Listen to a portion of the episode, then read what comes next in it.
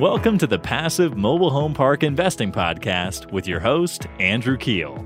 This is the podcast where you can get the education you need to invest 100% passively in the highly profitable niche of mobile home parks. Welcome to the Passive Mobile Home Park Investing Podcast. This is your host, Andrew Keel. And today we have an absolute legend in the mobile home park space in Mr. Frank Rolfe. But before we dive in, I want to ask you a real quick favor. Could you please take an extra 30 seconds and head over to iTunes and rate this podcast with five stars? This helps us get more listeners and it means the absolute world to me. So thank you for doing that. All right, let's dive in.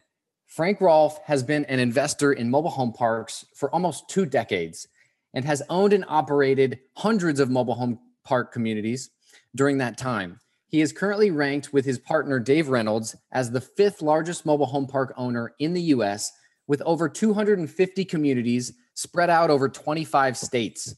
But it all began with one mobile home park, Glen Haven in Dallas, Texas.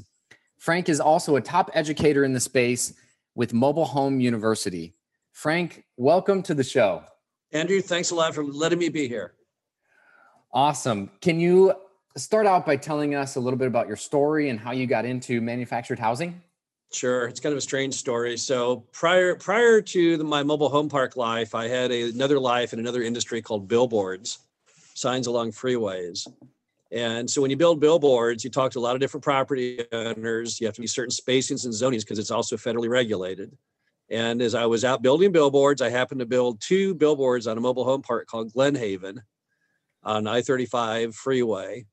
So after I built the billboards, I would occasionally get calls from the guy that owned the place called Ron asking me to go over to the manager's trailer and find out why he wouldn't take his calls. So since I was always out in the car checking billboards, renting ad space, I'd when I drove by Glen Haven, pull in, knock on the guy's trailer and say, Ron wanted me to come by and see why you will not answer the phone. right. And the guy would be uh, okay. And so that that was my that was my duty there. So then when I sold the billboard business off, in 1996. Uh, too too young to not do another another business adventure, so I uh, started calling my landowners. I built billboards on to learn about their businesses. I didn't know if I should be like a Dairy Queen franchisee or what I should do, and so I called up Ron, and on that one call, he changed the course of it all because he said, "I'll sell you right now on the phone for 400 grand, 10,000 down. I'll carry 390 for 30 years." And I said, Ron, the fact that you would sell me this on our very first call together leads me to believe it's losing money. He goes, Yes, it's losing two grand a month. So oh I said, goodness. Bingo. But I thought, you know what? I'll risk 10 grand to see if I can fix the two grand. And if I can fix the two grand and, and the numbers tie, then what the hell? I'll own a mobile home park. Even though at the time, given my stereotype, like all Americans, it was it sounded horrific to me right? But nevertheless, I thought I'll take the gamble. That's how I got in the business. It was completely random like that. Wow, that that is just quite the story. So uh, maybe tell us about that. I mean, I've heard the story through the through the boot camps. Sure. So maybe you can tell us about Glen Haven and, and what yeah. turned out from that. Okay. Community. So, well, you know, Ron owned it free and clear. So he had no financial pressure on it. So he he had not been well managing it because he lived in California no nowhere near the property and had lost over the years lost interest in it entirely. So i had to figure out on the p&l how to get the revenue up and the in the and the cost cut. Revenue was a joke. He was charging a lot renter like $170 i believe in dallas at that time which was ludicrously low hundreds of dollars below market. That was problem a. Problem b was that he uh, had this insano cable thing going where he was paying cable, full cable for every lot in the park, but he was half empty. So his cable bill was 2000 something a month. And so I just turned it off. That that's how I solved the 2000.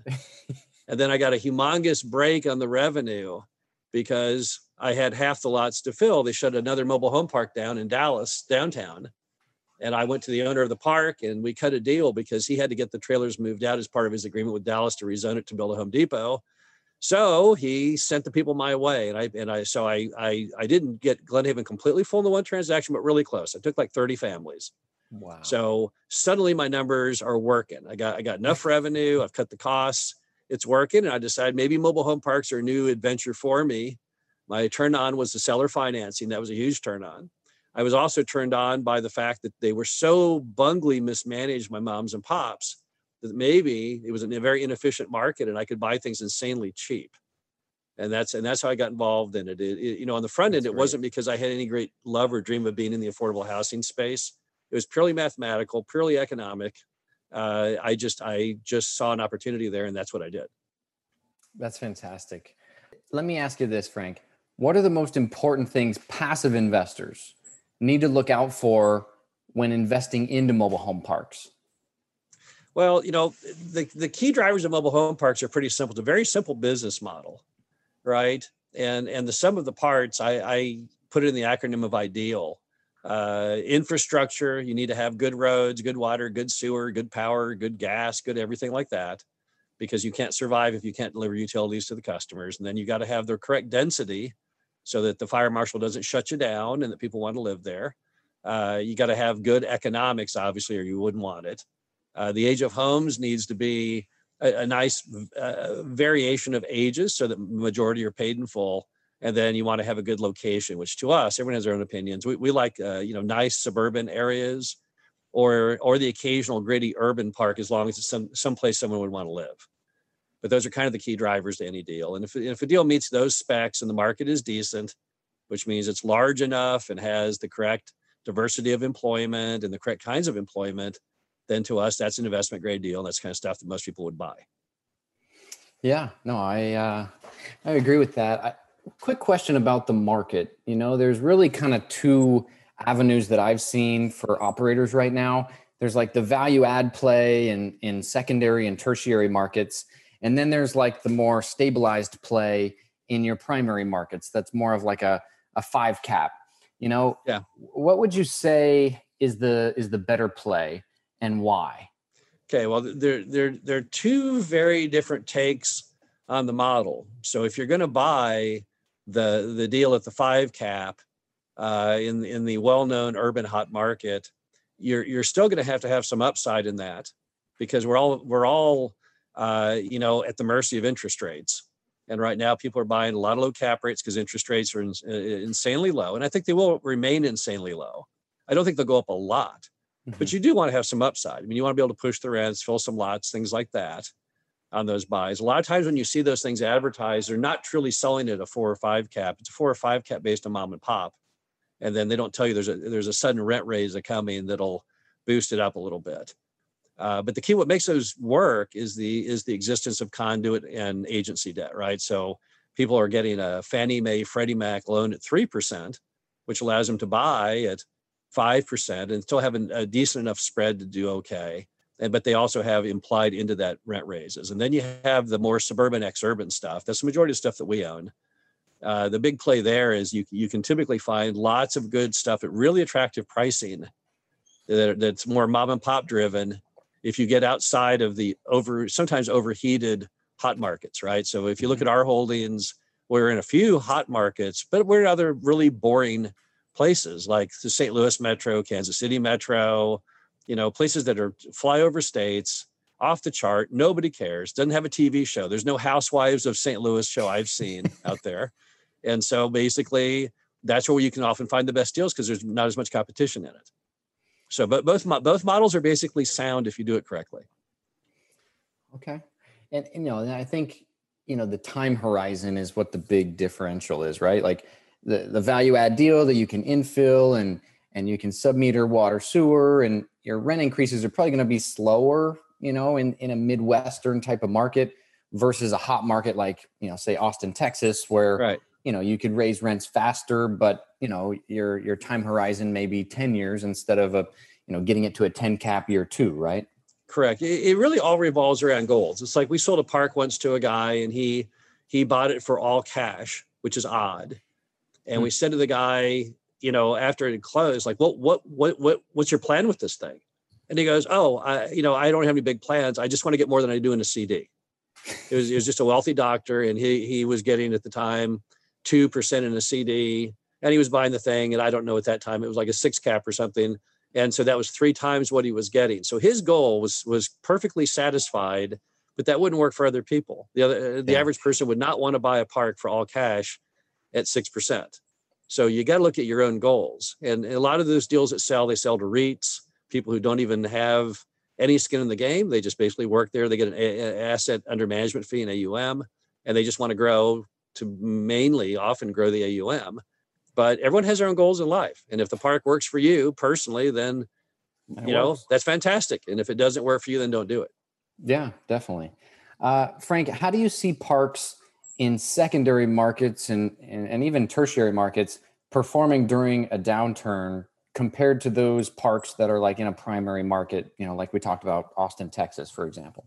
Yeah, you know, we're we're seeing the suburban ex-urban parks performing amazingly well.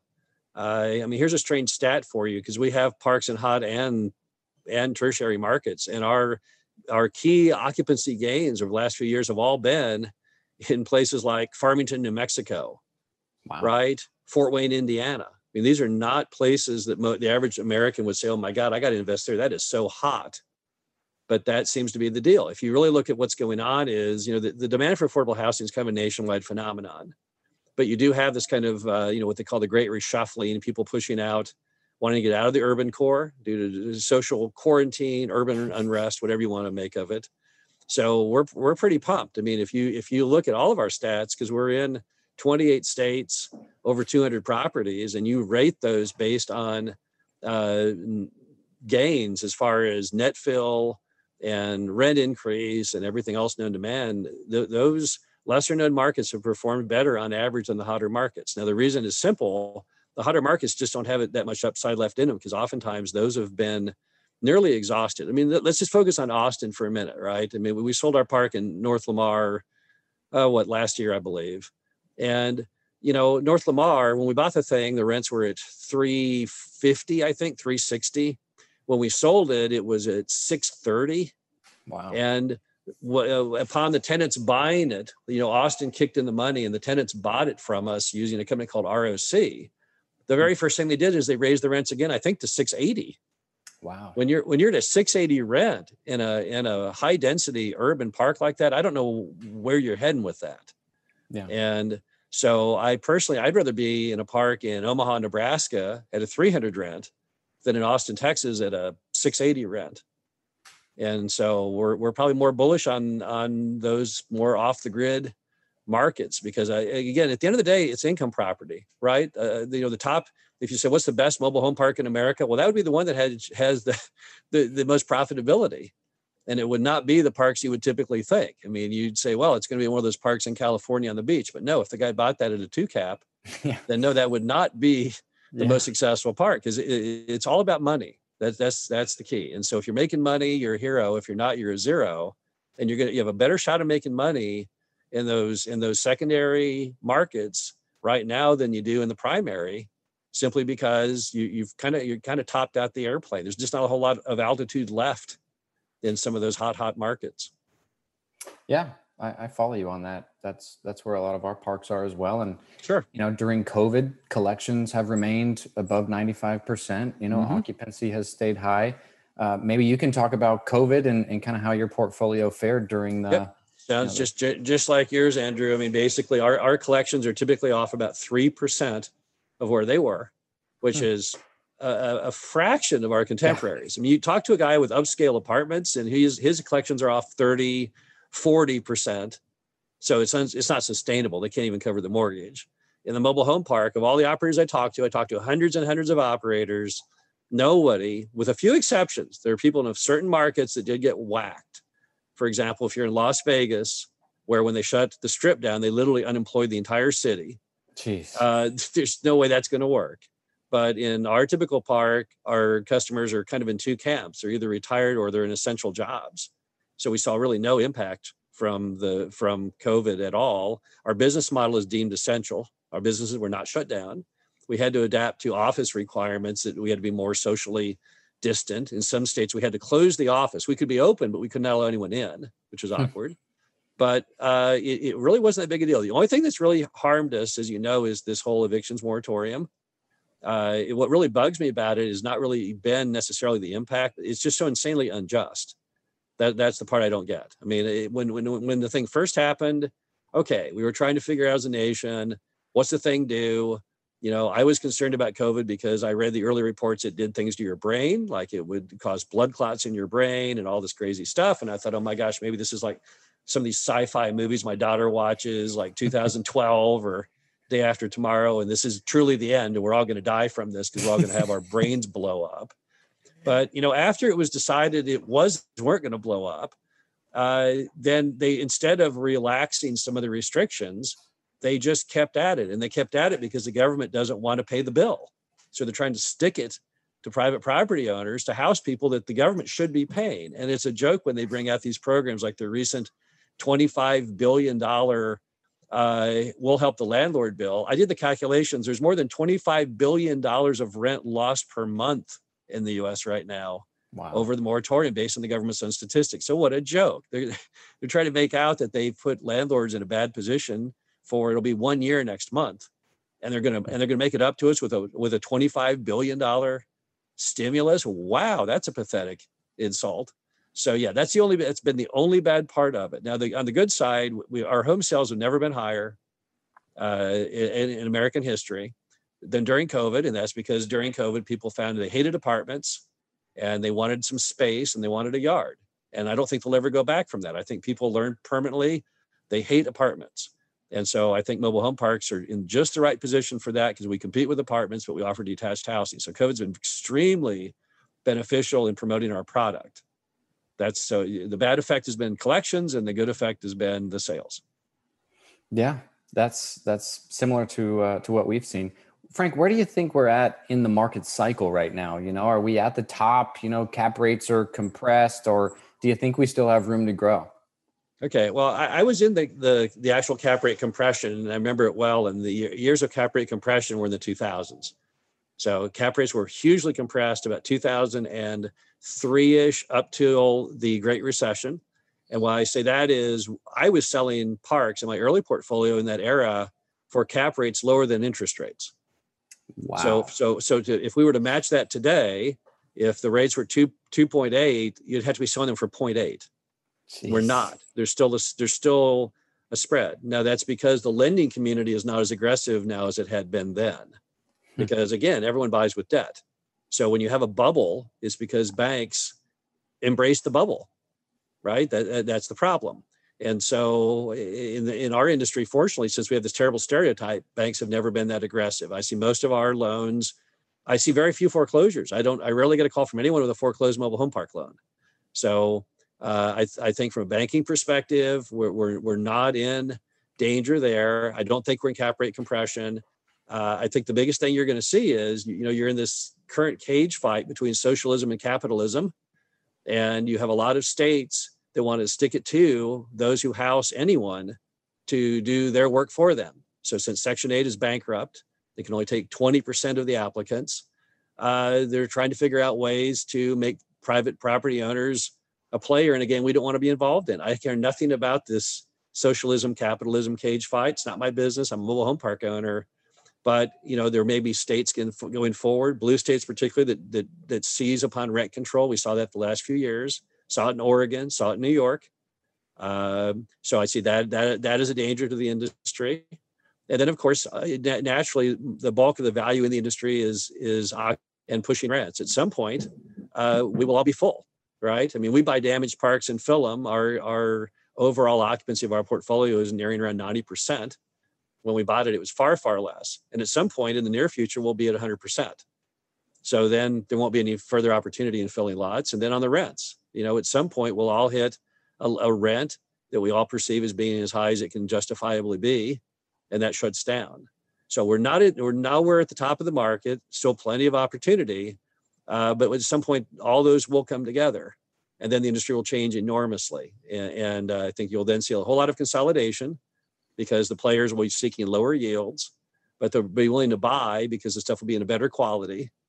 Uh, so I don't know. There's, there's still a lot of future left in this industry. I mean, it's we're nowhere near. I mean, storage by comparison, which is our closest uh, neighbor. I mean, they're they're they're screwed. They're done Uh, you're seeing declining rents, declining occupancy. They, they they took the guidance off the motor and they way overbuilt. I think they built five billion square feet over the last few years. So they've ruined every market. So if I was a storage investor, I'd say, "Oh my gosh, th- this is a terrible time to buy. We're all going to die unless you buy storage out in suburban areas." But in our industry, I don't have that. I don't have that feeling at all. I mean, even in Austin, Texas, there's still opportunities to buy stuff and make money with it. But at the same time, we all have to acknowledge it doesn't go on forever. So Yeah. we're not at the end of the cycle, but we're much farther into the cycle than you would have been if you were buying parks 10 or 20 years ago. Yeah, totally. And maybe you could tell us about that, Frank. You know, how different is the business now compared to when you started? You know, what are the the main things that have changed? Okay, well, when I started in the mid '90s, which uh, my partner Dave also started then, as did, as did Sam Zell. Sam Zell got in the business, I think, in '95. Wow. Uh, in the '90s, banking didn't exist. That was the first difference between then and now. You'd go, you take a park to to a bank, and they just laugh at you. So it was it was all seller carry in the '90s, I- unless you had an amazing banking relationship. Uh, it didn't exist. There was no there was no Fannie Freddie back then uh, for parks uh, and conduit conduit didn't really give a rat's rear and then uh, so that that was problem one problem two since there was no banking uh, the industry was much more wild west free for all.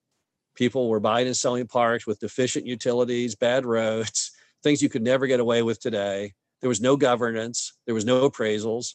Uh, it was it was literally the wild west. So, some survived some died. Uh, some people built business models that would never work. Nobody stopped them because there was no bank, no appraiser to say, no, that's stupid. So uh, the big transitions from the 90s to now is the industry was a joke in the 90s. Now it's like serious business. There's like professional thought put into it. Lending is available. The quality of the product is better. The mobile home park product is better. So it, it's just a whole different space today. I mean, it was it, it was it was just embarrassing. I remember back when I bought Glen Haven, and I would ask people, so like, what do you who like who, who's the most state of the art park in Dallas that I can visit to try and emulate? And they're like, oh yeah, well you want to go down to this park called Oso Grande, and oh Oso Grande today would be considered just a just a two star. Wow. but it was at the time since all parks were in such horrible condition if you had roads that didn't have potholes the size of a volkswagen you were considered a hot operator. So it was just a different environment. The, the, the environment now is much better. It was really Yeah. hard for people back then. It was very risky no liquidity. If you bought a park on seller carry and fixed it you still had to sell it yourself on seller carry. So I, hmm. I like it much better now. It's kind of like when people say wow i wish i'd lived in you know the victorian times or the roaring 20s yeah but you had no health care right? I'd, I'd rather have medicine, uh, surgery, penicillin. So you, you got to make sure what you wish for. So I, I like the current era so much more than I like the 90s. 90s, 90s was not my not my cup of tea. What what would you say was like the hardest time you've seen for the business, you know, in the last Ye- 20 years? Easily, easy answer to that one. Uh, many people are not old enough to have been there, but it's what happened in 1999. It was called the Great Chattel Collapse. So what happened was park owners had been having such an easy go of it. I had a park, for example, uh, up in uh, up in the Sherman Sherman Texas market in a place called Howe, Texas. I had a Palm Harbor dealer delivering me seven homes a month. Wow. Okay, when you're bringing me seven homes a month at no cost to me, filling my lots, it, you look like a genius, right? And then you multiply that times all the other dealers. You could fill anything in the in the late 90s. And the reason you could do it is they were doing 30-year no income doc loans on mobile homes. So any Wow. idiot could go in, sign a paper, and they got a mobile home. And the problem was when you when you sell that bubble in motion, it ultimately always blows, and it blew in 1999. And between 1999 and 2000, we had parks where this is back my early portfolio. I had parks where I lost any given year 20, 30% of the occupancy through Wow. repossession. And I mean, they dragged the trailers out. They didn't even call the owner. They just dragged them out, took them to storage yards and auctioned them. And it was a bloodbath. So that was the worst. I mean, every day you didn't know, you'd be like, call the manager. We lost anyone today? Yeah, we lost three people today. And you'd be like, just ever tanking occupancy. It was absolutely terrifying. And that's probably one of the reasons today we prefer parks that have older paid for homes. Uh, but the other good news is they haven't done 30 year no income doc loans since that era because those people were all wiped out. Let me give you one quick story of how bad it was, Andrew, just to give you an idea, because this sounds impossible to modern people. All right. But during this period, I did all my own eviction work, went to every court myself. So I am doing an evictions down in Corsicana. on a trailer that has just come in four months earlier, brand new trailer. So I go to the evictions court and someone is there and they say, We speak no English. So the judge tells me, Well, you have to wait. I have by get him a translator. So he gets the translator. So I hang out for 30 minutes. So then everyone else has already left. It's just me, the judge, and the person in the courtroom, translator. And so they he asked the person what is going on, and then they say, "Well, you know, uh, I'm sorry, I've got I'm unemployed, I have five kids, and my boyfriend has run off and abandoned me. I have no way to pay the bills." And so he, the judge says, "Well, I'm sorry, ma'am, I, I have to rule, you know, in the landlord's favor to evict you." And she's like, "Okay, that's cool." And that was the deal. So I come out of court and I call up the dealer that had just brought in the home. I said, "Hey, buddy, I, I mean, I was just in evictions court, and I don't know who you sold that home to, but he ran off." and left his girlfriend in the home. She's got five kids and unemployed, doesn't speak English. He goes, No, that was the customer. I said, Wait a minute. You financed on a 30 year mortgage someone with no job at all. And he's like, Yeah. I said, mm. How do you do that? He said, I put down that she does garage sales for a living. Oh my God. I was like, you are freaking kidding me. Wow. And that's how the industry was back then. It was it was rampant, rampant collusion, fraud, and mess and that yeah. was the, that was the industry's dirtiest time and that and that was back in the late 90s early 2000s wow yeah i could not imagine you know every day worrying about occupancy because now you know move outs are very rare very know, rare absolutely ever. correct that's yeah. correct I mean, wow. today, if your manager calls you, it's typically you're filling a lot, right? Not losing one. yeah. So yeah. it's a different world. It really is. What about, tell us about like 2006 when everybody could get a, a single family home loan you know, I've read some things about how the REITs struggled at that time because yep. they were able to qualify for the single family, you know, stick built house. Correct. That yeah, that that was a weird era. Going back to my eviction stories, I go to a guy we're going to go to court and I want to offer him cash for keys, and he says, "Well, I'll just go ahead and give you the home. I'm moving out." And I said, "Well, where are you going?" He goes, "I'm going across the street to that subdivision." I said, "Dude." that's a break. The sign says from like 199,000. He goes, yeah, I'm moving in. I said, you can't even pay the money here. He goes, I got a zero down, no income doc loan. And Jeez. I'm gonna go over there and give that a whirly dirly. So yeah, I was, I was scared, but it was a very short window, right? I mean, they really got wacky on the lending. It, it wasn't, it, it was kind of gradual and then sudden explosion right before the thing blew. But yes, it was terrifying for a brief while to be in the affordable housing business when customers could choose a home and a brick custom home in a subdivision. But that that that was another bubble that blew, and I don't see that repeating itself. And and you know, how did the parks do? Was it a, a you know an exodus? They of- did pretty well actually, because you know the, the problem was even in the no income doc era with the single family, you still had to have some things going your way, like the ability to have good BS skills and I mean, even though it was no income documentation zero down, you had to like have at least enough minimum people skills, uh, dress appropriately. Uh, you know, ha- there were a few items required that they couldn't come up with. I mean, there were still some cash items you had to have to buy it. You had to have closing costs, and many park residents did not have that. Now, that's because I have always served the affordable housing side, so it's people with with the lowest incomes. But I imagine there's many park operators at that time who were trying to sell forty and fifty thousand dollar mobile homes to people driving Hondas, and yeah, they'd all go to the st- stick built thing. So I don't think I hit the brunt of that. I, I mean, there were probably markets that were much more bloodied. Like I imagine Denver, for example, where where housing prices are high, the people typically have higher credit. If you were in that market, yeah, I could see you getting whacked, but I was insulated to some degree. That's good. You know, a lot of people may not know that you studied economics at Stanford. Correct. And you know we're we're kind of in an interesting time right now with with all this government stimulus and things going on you know how do you think mobile home parks would fare if there's a huge amount of inflation uh, or what what if the U.S. dollar is no longer the reserve currency? You know, how do you think mobile sure. home parks would? Yeah, would that well, you know, again, be, being a being a student of economics and a voracious reader today of economic items, the the the the the best thing to be in in inflation, regular inflation or hyperinflation, is in fact real estate. Real estate and gold have been the the the gold standard of the inflation hedge, right? So that's what people gravitate into. So I'm not worried about mobile home parks from an inflation perspective.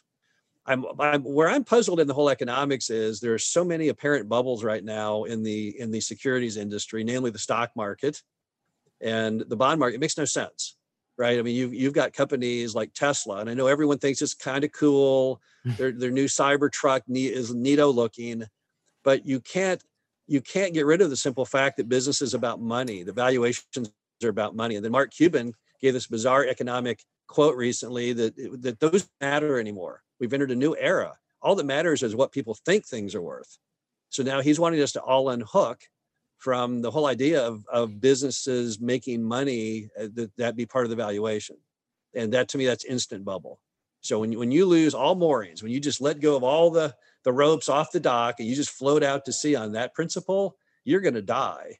And that's why every day I expect the market to fall 10,000 points or 20,000 points. I'm not sure if it fell 20,000 points, it would still tie back to the old days of PE ratios, which traditionally was based on, you know, a 10 was considered a normal. Today, that number is what, 100? And in the case of things like uh, Amazon and Tesla, it's in the thousands. And it just, it makes, so as an economist, I would rate that as my number one concern. My number two concern is just the national debt. I mean, we don't seem to have any feeling of guilt at all about borrowing trillions and trillions of dollars. I mean, it, it's wacky. I remember back in the days of Clinton, who was a Democrat, and we had we actually had a surplus during that period because we all thought as a nation we're supposed to not actually not have debt.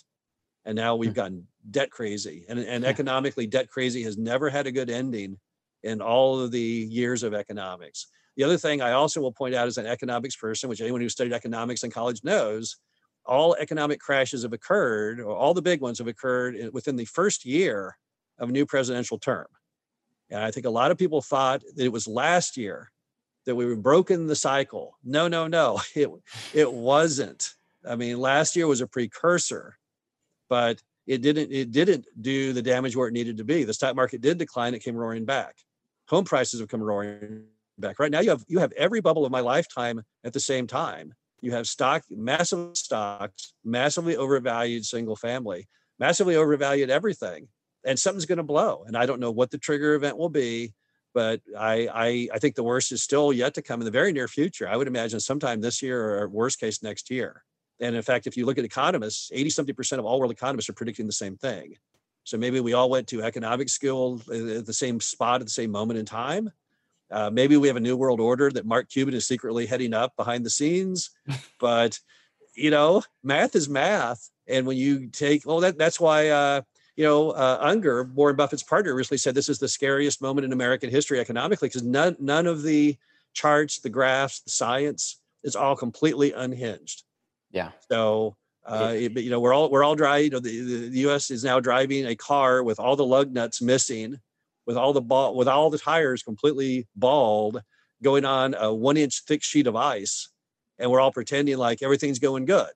And it isn't. And at some point the car is going to blow the tire tire will fall off slide across the ice and that's why i'm very comfortable with mobile home parks because to me it's, it's a gigantic contrarian hedge. And that, and that's why i'm still very happy in that industry because i feel like if i have to be in something uh, I, I, I prefer real estate to gold because gold is not income producing. So to me, that's an easy choice. And in the real estate sector, clearly, particularly after COVID, mobile home parks are the best you can do. I mean, I'm not, it's just not because I'm in it. That's just the way the movie ended, which I, no one would have anticipated you know, two years ago. Two years ago, the rankings of real estate, mobile home park owners were considered. But now that uh, retail, office, lodging have all been destroyed, and even apartments to some degree. We look at like utter geniuses out of sheer and utter luck. So I'm very very happy being in the mobile home park business. Wow, you you just dropped some golden nuggets there. I mean, somebody needed to hear that. That has been, you know, uh, taking some riskier bets. So I I couldn't agree with you more. You know, I follow Ray Dalio, and he's been saying we're on the verge of a civil war for for quite a while now. And well, and, let, me, let me give you my quick opinion on that. All right, because yeah, again, I ponder on all kinds of things. You're not on the brink of any kind of civil war. What's happening is, you know, Europe is kind of like America, right? But they're all separate countries. You've got, you know, England and you've got France, but they're they're the size of states. And that's how the US has become. We're basically, we're not really a, a nation of states. It's just basically we're just a bunch of countries. Yeah. And I live in Missouri, and Missouri as a country has nothing to do with California as a country. Hmm. And uh, I, I, see going forward what will be more important to people rather than living in a nation, we live in what state you're in. Hmm. And the states are going to become extremely more divergent in their laws, their taxation system, all kinds of items. So you really need to match. If there's something people should be thinking about beyond mobile home parks, think about where you're living. I mean, if you're if you don't align with your state's values, if you say no, the state is not doing what I like, uh, you might want to consider getting the heck out of there. You've seen that recently, right? You, you've seen yeah. uh, Elon Musk, who was a huge fan of California, loved California, wrote articles on how much California was the greatest place in the world. And what did he do? He moved down to Austin, right? So, because uh, he he saw the bigger picture, which is that over time the states. I mean, people will re, even where I'm in Missouri, we don't really care about national news at this point. All we care about is Missouri news. I live in Missouri. I don't live in, I mean, I'm, yes, I'm within the boundaries of America, but that's like saying someone is in the boundaries of the United Kingdom, but they don't care because they live in Scotland versus, uh, you know, Ireland or, or England. So I, I think that's the future. It's not, it's not, not we're not going to have a war. We're not going to have the state of Missouri declaring war on the state of, of California, but you are going to have a war between where people elect to live and to locate their business. Those states who have done a bad job of promoting a good quality of life will suffer greatly, which you already seen. New York is losing people hand over fist, and they're they're losing all the affluent people. The affluent people who can afford to leave, they've all they're all left. The problem is they're not coming back, and so New York is not going to be able to pay its bills, right? And when you don't pay your bills, you won't have police and you won't have fire, and then it will only get worse, and it will just keep going down and down and down and down and down. And you don't want to be in New York. Then you'd be like, well, I'm yeah. getting out of here. So I think you'll see some giant shifts. People were changing because of weather but it's no longer about weather. I mean, weather was why they went to California, but now, based on politics and economics, they're they're migrating out of California. So you're gonna see a whole reshuffling of the map, is what I is what I see. Yeah, that makes sense. What do you think about the U.S. dollar in in like the reserve currency? You know, do you do you think that it's at risk? You know, the only reason the U.S. dollar I think is highly valued is because all the other currencies of the world are are, are considered more risky, right? We're kind of people have confidence in the dollar if that confidence should should fall for any reason, then you're gonna have a real problem because a lot of us is based on our reputation. It's like the old Warren Buffett. It takes a lifetime to build your reputation, five minutes to lose it. Uh, that's why people need to be watchful over what policies we have economically. We have way too much debt right now. We got to cut. We got to cut the debt. You know, when people talk about these programs, it sounds like a turn on to people like, "Hey, let's erase student debt" and things like that you know, you, you, someone's got to mind the store here. You cannot give every way, everything away for free and have a happy ending. It's economically impossible. It's never worked in in world history. And so, for America to do well, for the dollar to remain constant, we have got to start becoming a nation that actually creates a surplus, that, that cuts a lot of spending. I mean, it's just like a person. Right now, if if if America came to you to borrow money, you'd probably say no, because you can't even cover your bills. You'll never pay me back because you're broke and I, and I think more people need to realize that in, in the government and voters, and we got to change our path because you, we cannot go on like this. You cannot balloon from 20 trillion of debt to 40 trillion to 100 trillion and just imagine somehow it all works in the end. It has never worked in the end. I think the other problem is you have most of the politicians today are very, very old, right? I mean, you, an 80 year old person does not really have skin in the game because they're already at their effective end of their life cycle you know, we, we need some decision makers who are maybe a few decades younger who actually have a, have a stake in the in the business because they actually have kids and and and care about tomorrow. Because when you're when you're in your 80s, I mean, it's just a sad fact. You may have some wisdom, but you don't have the actuarial table of life to really make you a stakeholder. And I think that's another bit of the problem. I mean, yeah, if you take the deficit up enormously when you're 85, you'll never see the unhappy ending of it all. So we, we have a lot of problems in America, not in the mobile home park business. Mobile home park business doing good. America way screwed up. So to piggyback on that, you know, what do you think about this $15 an hour minimum wage? And how would that affect mobile home parks? You know, some say that it would help because, you know, some of the service-based jobs would, you know, they would make more, but some say it, it would have a, a counter effect. So what do you think? Well, let me tell you this: when I, back when I had the billboard business, I had my number one advertiser was McDonald's. I had all the fast foods. I had McDonald's, I had Taco Bell, I had Burger King, all those guys. And over the years, you know, 15 years of working with them, I learned a lot about their businesses. I would learn like what what products were profitable. That's what we would promote on the sign. I learned when those products were profitable, what price points were, and all that stuff. And in a McDonald's, for example, typical McDonald's has often 60 employees. Some of them have more than that. But they come in two categories the adults who are there full time and the part time kids, right? And McDonald's likes the part time kids because it, it gets them involved in the community. They don't really need all those teenagers, they do it to be nice. And since they're doing it to be nice, you need a minimum wage that's reasonably low, or they won't have that opportunity. So, you know, if you raise minimum wage, I can tell you exactly what will happen. They'll cut all of that temp labor. They'll keep all the adults who can run it without those teenagers. Have you ever looked at a McDonald's window? You see all these teenagers standing around at the drive-through window late at night. They don't yeah. need those kids. They could let, let, let, let three or four of them gone. And so that will be the hard decision. I think people don't understand the ramifications of this. If you if you raise minimum wage, a lot of people are going to be hurt and and and it's it's just it's, it's a terrible idea. You, you, know we have a free market society. You can't say that 15 hours is appropriate in for example west virginia where it's currently at seven and a quarter or in missouri where i am where it's currently 10 you have to let the state set that. I, I think going back to my earlier comment that actually is part of this civil war between the states. If you raise minimum wage it makes employment more costly to factories looking to relocate from some of the states that have high wage. That's what they're trying to actually do, in my opinion.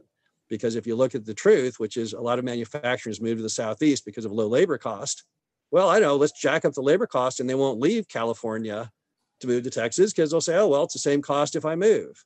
So I don't, I, I think there's all kinds of inherent evil in that plan. I know people will say, well, that's ter- terrible, that people need to earn more. No, the free market's done a perfectly fine job with that.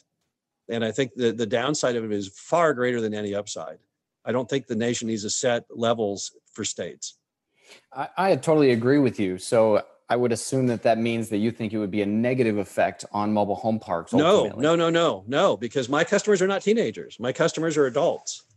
So what you're going to have is the adults that that are not making 15 an hour working at Taco Bell. Well, they're they're going to see a certain hike, and they're also going to see an elevation of their status because now they're a more important worker because they don't have those three extra teenagers.